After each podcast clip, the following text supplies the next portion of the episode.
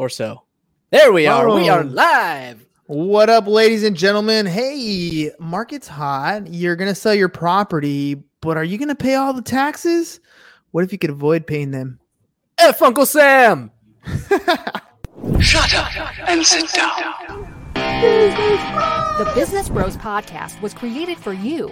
Learn from the business professionals who come to share their stories. Find out what's working in business, on social media, what's hot and what's not, straight from the mouths of successful entrepreneurs out there doing the real work. And now, welcome to another episode of Business, business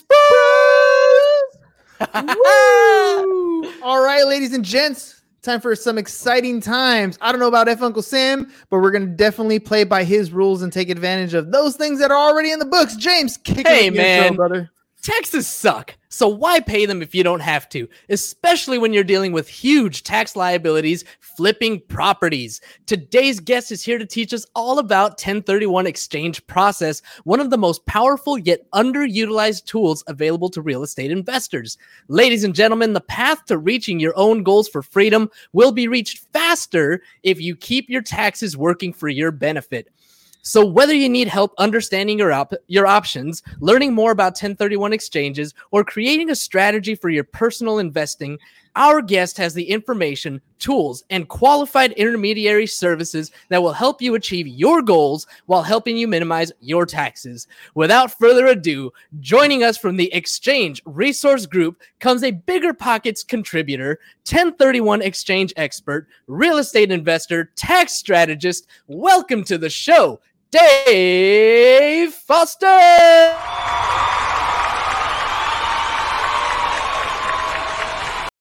I can't compare just listening to that. Dave, man, welcome to the show. It's great to have you on. Thank you. It's great to be here. Hernan, are we in trouble? Did we just get put on the N S A radar screen? I think we Thanks did. Yeah, exactly. Yeah. He, he he called out Uncle Sam, and now, now you know they got two extra Hubble telescopes over there in, in Space Force, so they're going to be looking down on us now. Yeah, that's all right. Amazon's been listening to us forever. I don't, I don't need anybody looking us in. Yeah, yeah, yeah. So and next bad, week when guys, I get that, that I R S audit letter, I know where to go. There you go. There you go. Exactly. All right, David.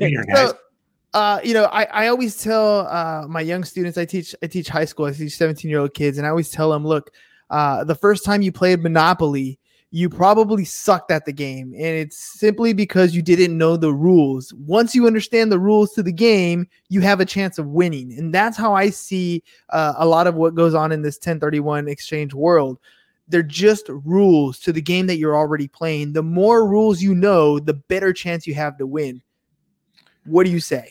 Yeah, that, well, gosh, that's exactly right. I mean, you know, you guys, we're, we're all on that BiggerPockets forum quite often, and we see the same questions as people are going through their investing life cycle. And the winners are going to be those that pick up on those rules the quickest. You know, there's some people who jump in late. They never learn those tricks, so they never get to use those rules to their advantage. But you're exactly right. You know, that there's the golden rule of he who has the gold makes the rules.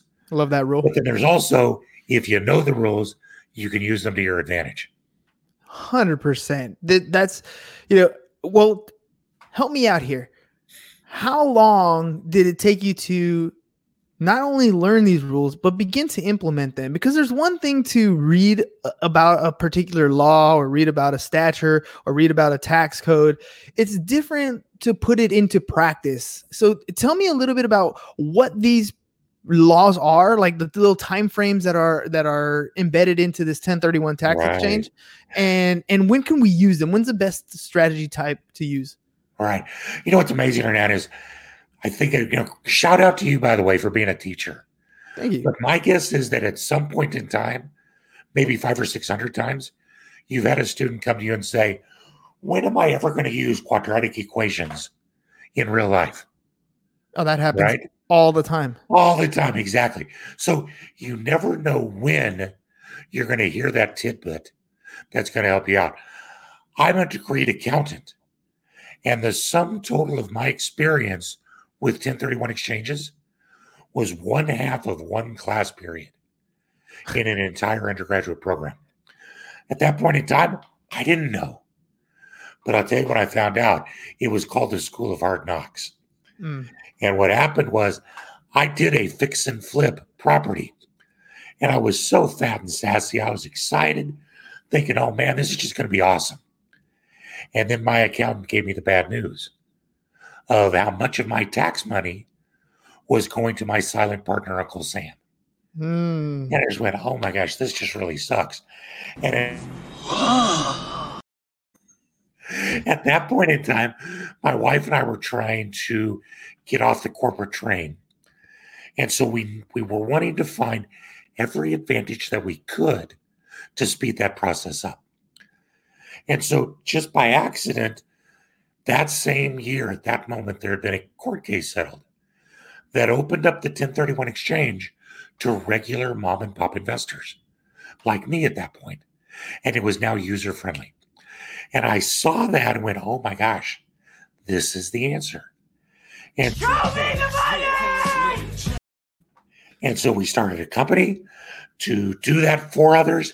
And over the next twenty years, that's when the learning has really occurred. Because I knew the skeleton of it, but it took twenty years, and I'm still learning new things every day about how these things can be applied. So it's there's the aha moment, right? But then there's the fill in the gaps moment. And many times it takes a lot of years to fill in those gaps. Uh, the years for sure. I mean, that that's like the same story of the first investment property that James and I ever bought. We went to a training in Las Vegas where they teach you, you know, you know, one of those where you go to a hotel and then you pay like three grand to go learn about something. And then they sell you another program, that sort of stuff. So we went sixty percent of the time. It works every time. Absolutely. And so we went, we learned uh, a lot because we knew nothing. So anything we learned was better than what we didn't know before. Bought this property in, in Vegas and realized really quick, holy crap, this thing is not going to cash flow. And so uh, we had just learned about this cool strategy called uh, rent to own or lease to own. And we're like, ooh, let's use that strategy. And all of a sudden we turned what could have been a failing investment into a positive investment. That's one of those hard knock situations. You do a flip, you realize that you have made a profit and you're excited. And then you get deflated because most of that or a good portion of that profit is now going to your silent partner. So tell me what you do. How do you avoid paying Uncle Sam? And and there's a difference, right? There's not the Al Capone of, uh, evasion. We're talking about legally avoiding taxes here. Yeah, it's the difference of between evasion and avoidance. Avoiding is doing everything legal you can. Evasion just plans Bernie Madoff as your cellmate. Um, so yeah, first of all, you kind of have to understand the framework of ten thirty-one. It's designed, and this is going to cause some people some consternation, but it's designed specifically for properties that it is your intent to hold for productive use. So fix and flippers have a tough time doing ten thirty-one exchanges because their primary intent is resale. And when that's your primary intent, whether you're doing real estate or washers and dryers or selling Kool-Aid on the street, those things that you own that you're selling become what the I R S calls inventory, and they're going to tax you much higher. So that's the problem with the fix and flip, is that you're going to pay a higher tax rate, and your motivation is to sell and not to hold. But for all those people who change their model so that you become a little more buy and holdish, you buy properties intending to hold them. You use them for productive use. Then when you sell those properties and they have a gain in them or they have a tax write-off that you've taken called depreciation, that, by the way, this is a lovely thing from the I R S. It's a gift that they want back when you sell it. Yeah, it's called recapture. Exactly. And uh, that just doesn't seem very nice to me. But whether it's depreciation recapture or whether it's profit on your sale, the ten thirty-one exchange lets you sell that property and go buy new property. And by doing it, using this process, you're able to defer indefinitely the tax on the profits. Dude, I almost had you. And if you want to see the power of that, just play around with an Excel spreadsheet where you either pay the taxes you go, or each time you sell that property, you take that money and you use that to buy another property. Now, there's some and, some rules here, right? There's some rules in, in this little section. So uh, when I sell the property, the proceeds that I that I make, the, the profit that I make, the gain in this transaction, I don't actually get to put that in my bank account. It has to sit somewhere else for, for a specific period of time, right? That's right. The I R S requires the use of an entity called the Qualified Intermediary. And they're actually a good person to have on your team because they're the ones that understand the process, and they're going to be your guide through it. That's what we do. And what's most beautiful about this is, love them or hate them, I have a job because the I R S requires me to be in your transaction. So I do owe them a debt of thanks uh, because I have to be in the process. And we are the guide through the rest of that. So you're right, Hernan, you cannot touch the money. If you come to me a week after your sale and tell me you want to do a ten thirty-one, you're too late because you touched the proceeds. And it's little rules like that along the way that can trip you up. Because while the I R S has to let us do these, they don't have to make it easy for you. So you just have to be very, very careful. So what you're saying is, if I heard you correctly, if I'm even considering selling a property that I intend to hold, that I was holding long-term, or if I'm going to intend on reinvesting that money into a new property to hold long-term, I should consider this ahead of time prior to the close of escrow. This should be yeah. something that I'm thinking about doing ahead of time and talk to somebody like yourself before I get into the whole process. That's exactly right. And it's kind of counterintuitive. James, I'll bet you've got a clip for this. When do you make money in real estate? What's the old saying? You make money when you sell. Buy it. Oh, actually, when you buy it, you're thinking about your exit strategy when you buy. That's exactly right. You make money when you buy it because you're buying it right with an exit strategy in mind. But the second half to that, where I live, is that you'll keep more of that profit when you sell. So the ten thirty-one is going to start with the sale of your real estate. And then it finishes when you purchase your new real estate.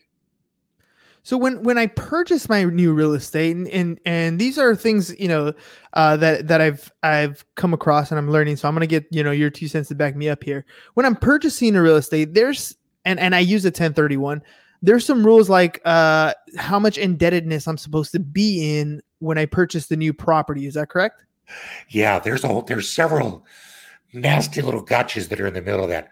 One of those you just referred to. So many people think that all they have to do is take their profit and then go buy a property. But what the I R S says is that if you take cash out, or if you buy less than what you sold, that you're actually taking profit out. So the requirement to do a full ten thirty-one exchange and completely defer all tax is that you actually have to purchase at least as much as you sell and use all of your proceeds in the purchase or purchases. A lot of people don't think that. So they get caught thinking, well, I can't find that much property, or I need to take some cash out. And there's some answers to that. But it all comes down to what you and I would define as profit is different from what the I R S says. We might say we're taking our original capital out. And I would agree with that. But the I R S would say, well, wait a minute. If the first dollar you take out is a dollar of profit, so you got to pay tax on it. So which is it? Your original capital that's not taxable? Or is it a dollar of profit like the I R S says? To answer that question, I simply ask you, who's got nuclear weapons and a standing army?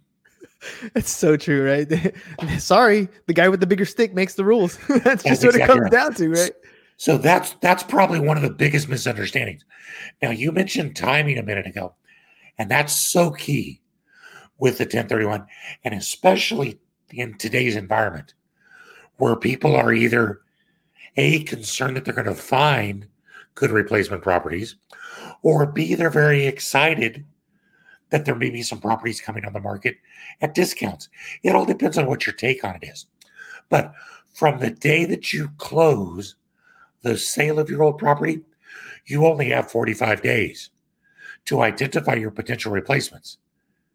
And once that day forty-five has passed, you are stuck with what's on that list. So that first forty-five days is really critical to get as far along in the process as you can. Today, Junior? You've got one hundred eighty days to close, but that first forty-five, you got to pay attention. So just to go back on when I should be using a ten thirty-one, I made the analogy to Monopoly, and it has a lot of great analogies, especially for the ten thirty-one. Um, the that game, it's it's you know, get a couple greenhouses, turn them into a red hotel. That process of exchanging smaller, equitable assets that you have uh, that you're going to sell and converting them into larger assets, that's usually when people tend to look at this ten thirty-one exchange uh, opportunity. Is that correct? Yeah, that's exactly right. As a matter of fact, let's play a game. This is going to be fun. I've never done this before. I'm going to describe the scenario where ten thirty-one can be used. You tell me what its equivalent would be in Monopoly.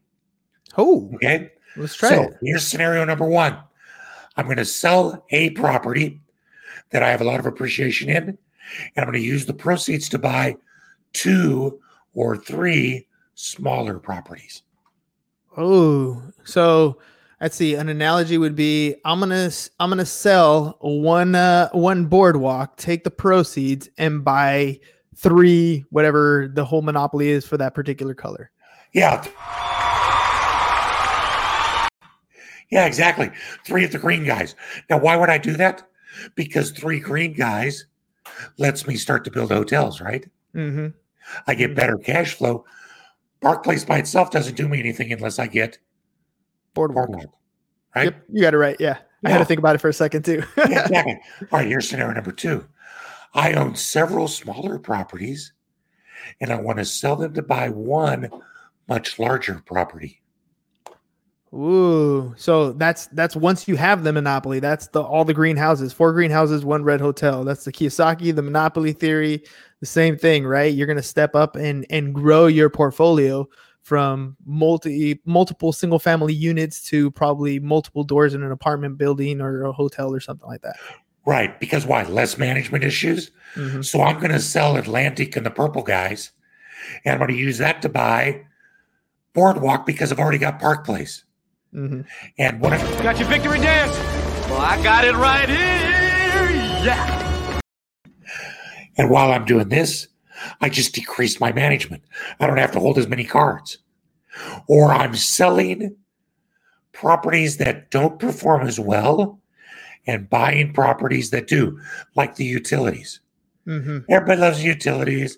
Everybody loves the railroads, but they're fixed because you can't add hotels on them, right? There's nothing so you can do to improve them. That's right. I'm going to purchase properties where I can get better cash flow. So, yeah, Monopoly is a beautiful synonym with ten thirty-one exchanges. So you can go from larger to smaller, smaller to bigger, fewer to more.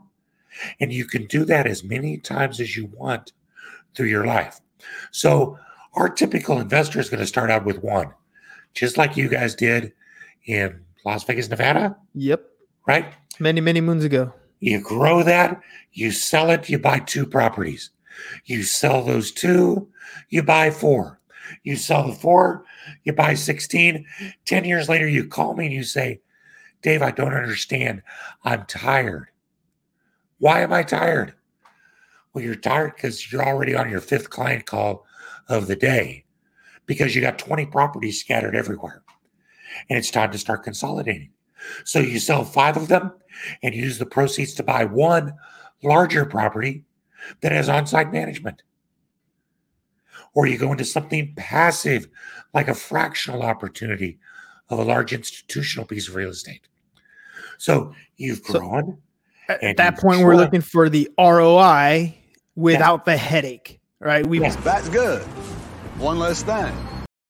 That's wow. right. We put in the years of building up that capital, of acquiring all those assets, and now we're getting hit into our quote-unquote retirement phase where we don't want to deal with the headaches of, of day-to-day management. We, we don't want to deal with the vacancy rates. We don't want to deal with the management of, you know, plumbing and electrical and all that stuff. We want to take all the assets that we've accumulated and turn them into something that can be a little more self-managed. Right. And there's two real, real avenues that you'll use for that. The first one is going to go into properties where you don't have to manage, whether they're residential or commercial, but they're less management and they simply work while you don't. And the other thing that you're going to do, and I love this tactic, is that you're going to finally shape your ten thirty-ones so that you are going to buy investment real estate where you want to retire. Mm. And it could be really, really nice investment real estate where you might want to live someday. So you're telling me there's a chance. Yes, exactly. So what will happen is, let's just say the guy's coming from Chicago, right? What's Chicago have in January that snow. You and I don't? Snow and snow shovels. So they're going to use the ten thirty-one before they're ready to retire. And they're going to sell a Chicago flat, and they're going to go buy a vacation rental in Sarasota, Florida. It's going to be on the beach, something beautiful. They're going to use it for rental. They also may stay in it a little bit too, because that's not a requirement that you can't. But then when they're ready to retire, they're going to, and check this out, this is amazing, they're going to sell their primary residence in Chicago. And when they do that, if they've lived in it for two out of the previous five years, they get to take up to five hundred, if they're married, five hundred thousand dollars of that profit tax free. So there's retirement step number one. Sell your primary residence. Take the money tax-free. Put it in your pocket. Go on the Alaskan cruise. Where are you going to move? Huh. Probably somewhere where I invested, where the sun shines and it's right on the beach. That's exactly right. Because changing the use of the property does not create a taxable event. Now, the tax does not go away, but you still do not have to pay it. But you used tax def- deferred tax and investment dollars to buy your dream retirement house. And as long as you own that, you'll never pay the tax. So you just put a bunch of tax-free dollars in your pocket, and you just got the retirement home of your dreams with no snow shovel to live in as long as you want. That's retirement step number two. Now, here's retirement step number three. As long as you continue to own that property, you will never pay the tax. And when you die, your heirs will inherit that property as if they paid market value for it. Step up basis. Step up basis on the on the property. So the tax at that moment goes away. So it's tax deferred through your life, but then it's tax free to your heirs. Now, you got to remember that it's only step three because it's not the most desirable because of what you got to do to give it to them. But we're all in that same direction anyways. So if dying lets you give a tax free legacy to your heirs, why not structure it that way? But you lived, man. You lived the life that you wanted to live. You've you've acquired the home that you wanted to retire in. You've walked away from the home that you lived in tax-free. I mean, that, those are all great advantages. And then, I mean, these are all things, none of those really account to anything aside from any pensions you've acquired over time, any traditional or Roth contributions that you've made over time, none of that stuff. This is just what you've done with the assets that you've acquired, how you end up selling them. Uh, and it, it's funny that you talk about that, about, about having the gain or, or not having the gain. We call them realized or unrealized gains, right? We're going through a market shift uh, where I think is going to be a, another major market shift. And people who are going to still be in their homes are going to see uh, prices drop. And they're going to think, man, I lost all kinds of money in, in my home. And I try to explain to them over and over again, uh, have you sold the place? And usually the answer is like, no, I haven't. Then you haven't lost a thing. That you haven't actually exactly. realized a loss until the day you sell it. What we're talking about here is when you get ready to hit that point, that point of where I'm going to pull the trigger and it is going to become an actualized gain or loss, that is where these strategies come into play. This is where you want to sit down and talk to somebody, not just a realtor. A realtor is a great start because they're going to help you sell the property, but you want to talk to your tax professional. You want to talk to somebody like Dave because you want to understand what are your options based on your goals. What is your long-term goal here? What are you trying to achieve? Because if you don't have a plan in place, if you don't know what that exit strategy is, you're going to be very reactive. You're going to be in the same situation that you talked about at the very beginning where you sell the home and then now Uncle Sam loves you even more because you're cutting him a check. Right. And actually kind of at this point, I've got to, I got to kind of shout out my, my brethren. Um, a C P A is going to be great at telling you what just happened. Ooh, look how much money you made. Ooh, look at what kind of tax you're going to have to pay. But a C P A may not necessarily be the best strategist for you to have. Wealth planners, qualified intermediaries for ten thirty-one. Remember, all of my education was actually formerly on ten thirty-ones. And I don't do my own taxes. I have a C P A. I call him Turbo Andy, and he's awesome. But I don't do my own taxes, but I know far more about ten thirty-one exchanges and how to shape those. So you do want to find the professionals that actually have lived in that for a number of years. But man, Hernan, you're absolutely right. I started doing these for others in right about two thousand. And so I was an intermediary in two thousand seven, two thousand eight, two thousand nine, when, what did we call those days? The dark days. Mm-hmm. But do you know how many, how many of my investors went belly up when they owned their properties without debt and didn't sell them? Man. The answer is not one. Yeah, not one. Because not one. They didn't lose money. Their homes lost value, but they did not lose money because they didn't sell.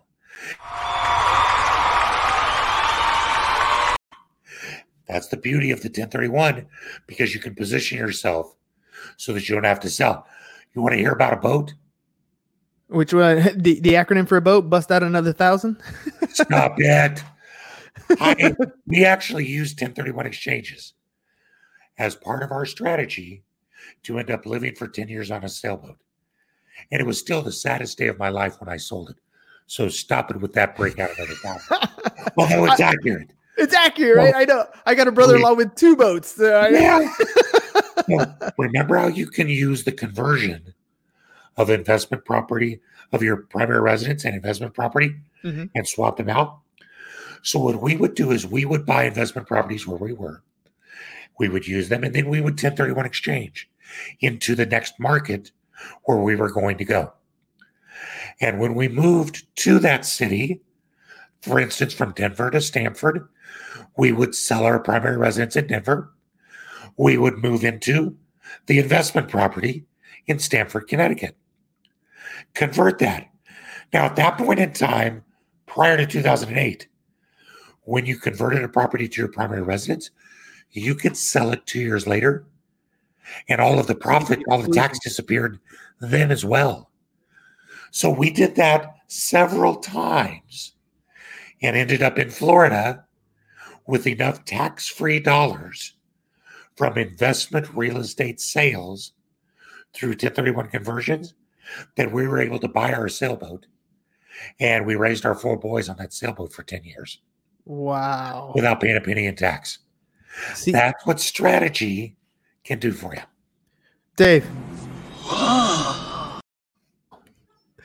Dave, we have your information scrolling at the bottom, w w w dot the ten thirty-one investor dot com. But let the people know uh, if they're getting ready to make a change. We have, you, you I think I saw the t- statistic somewhere where we have like ten thousand uh boomers turning sixty-five and older in the next coming uh, few years a day. Like, I mean, they're just turning over and, and getting ready to enter the retirement phase. They've accumulated a lot of assets. They're ready to make a move. They just don't know what the next move should be. They don't have a strategy in place. They've been working their whole lives to acquire the assets that they have. Now it's exit time. How right. do they get a hold of you and, and, and, you know, work through a plan? Yeah, absolutely. Well, you're absolutely right. And that actually works on both. So both for old guys like me, the boomers to be, and for young guys like you, that sword is going to cut both directions. Because while those of us at the, um, let's be polite and say the latter end of things, we need to start positioning our money so that it's working for us more passively. But every property that a boomer is ready to sell, there are young guys like you that are looking to take the first steps. What a boomer does not know about ten thirty-one exchanges, a young guy or girl can come along and be a hero to them by talking to them about not only would you sell this property to me, but hey, did you know there's this process where we may be able to structure this so that you can do that without having to pay tax? Don't you think that's a real quick way to earn the love of a potential seller?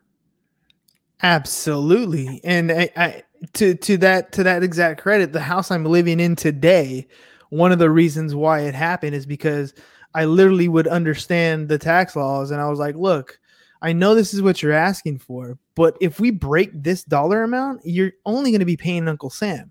So let's keep it under here and we'll work in some other details into the transaction to help compensate the difference. But this will save you money in the long term.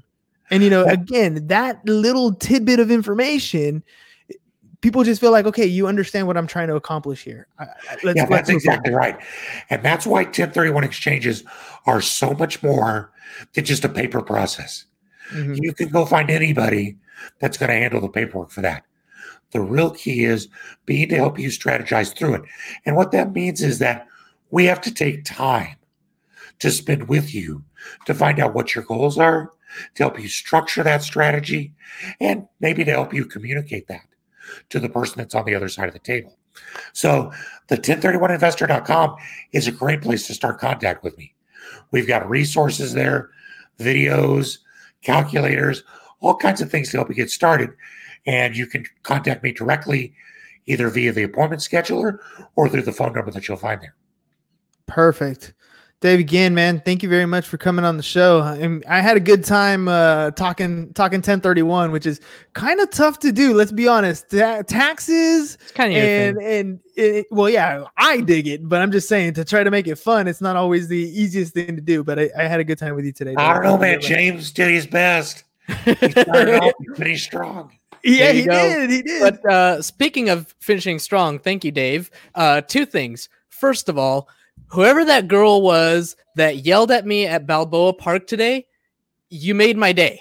Running through Balboa Park, and she goes, "Hey, are you Hernan's brother?" I was like, "Yeah." She goes, "Business Bros." I was like, "What?" Mind blown. So whoever you were, uh, you you are awesome. You one hundred percent made my day. Number two, uh, I tweeted about this earlier. I am starting a new segment. Oh. Pam's Insurance Tip. Uh, prioritize your claims. All right. This is today's tip is prioritize your claims. So just really quickly, I want to tell a little story. I had uh, a customer today who was in the market for a renter's insurance policy. Should be super easy. Should be super quick. No problem. Unfortunately, this customer had filed several claims in the past three years, uh, some of which were, you know, worth filing, some of which maybe you didn't have to necessarily. Uh, ladies and gentlemen, I just want to tell you, when you're out there filing claims, these things are ending up on your insurance score, on your insurance record. So when you go to file, uh, when you go to get a new policy, those claims, even though it's not a car accident, right? Somebody like swipes your mirror or something like that. Those claims are still showing up on your record, and they do look at that. Uh, agents do look at that. And if you have too many, it's going to make it more difficult uh, to insure your home, your car, your business, whatever the case might be, especially if you live in a high brush area. Those are things that just will not mix well. So uh, prioritize your claims. If you think that you can handle it and you don't need to file the claim, cool, go ahead and do it. Uh, we're not here to tell you don't file claims. Just be aware that filing too many claims could cause you more, more of a headache in the long run.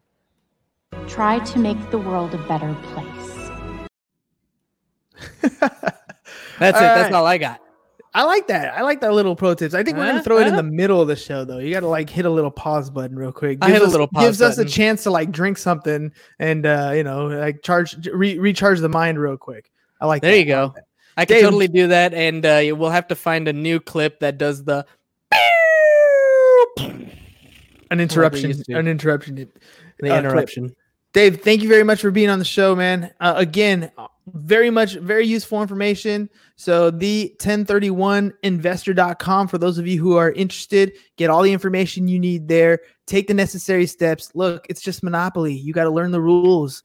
Find somebody like Dave who knows the rules, and then you have a, sh- a better shot at winning. So it's it's just a matter of keeping more money in your pocket. That's what it's about. That's what we're here for. So Dave, thank you very much. My pleasure, guys. We'll see you bros on the street. That's all we got for you guys today. Peace. Bye-bye. And we're out. Thank you for listening to the Business Bros Podcast. Are you looking to get more clients or to increase your income? Hernan, the Business Bro, can help you generate referrals through the power of podcasting. And James, the Insurance Bro with Pipeline Insurance, can help you effectively add insurance to your existing business. If you are ready to create wealth today and generational wealth for tomorrow, email businessbros at c s first dot com to schedule a free consultation or join the Business Bros Network, w w w dot business bros dot biz.